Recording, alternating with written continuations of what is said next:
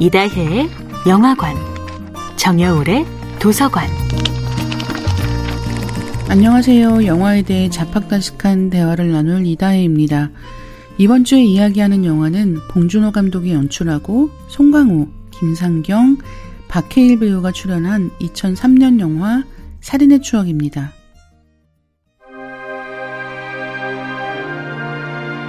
영화 살인의 추억은 봉준호 감독의 두 번째 장편 영화입니다.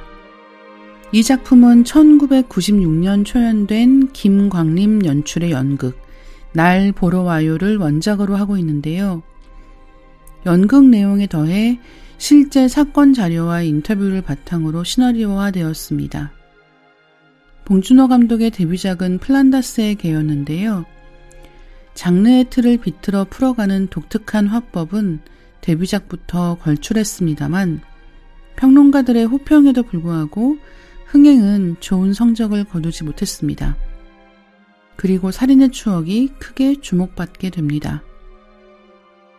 살인의 추억은 실화의 토대 위에 연극으로 얻은 아이디어와 평화로운 시골에서 발견되는 연쇄살인 사건들이 어우러져 독특한 느낌의 영화로 완성되었습니다. 우리는 범죄 영화를 생각하면 기승전결이 뚜렷하고 사건이 명쾌하게 해결되는 이야기를 떠올리지만 실제의 범죄 사건들은 장르의 관습과는 크게 다른데요. 형사와 범인의 지적 스릴러는 양들의 침묵 같은 영화에서나 가능한 것이고 현실은 전혀 그렇지 않죠. 살인의 추억은 실제로 벌어진 일을 재해석해 코믹하기도 하고 동시에 대단히 공포스러운 영화가 되었어요. 살인의 추억에는 3명의 유력한 용의자가 등장하지만 범인을 지목하진 않습니다.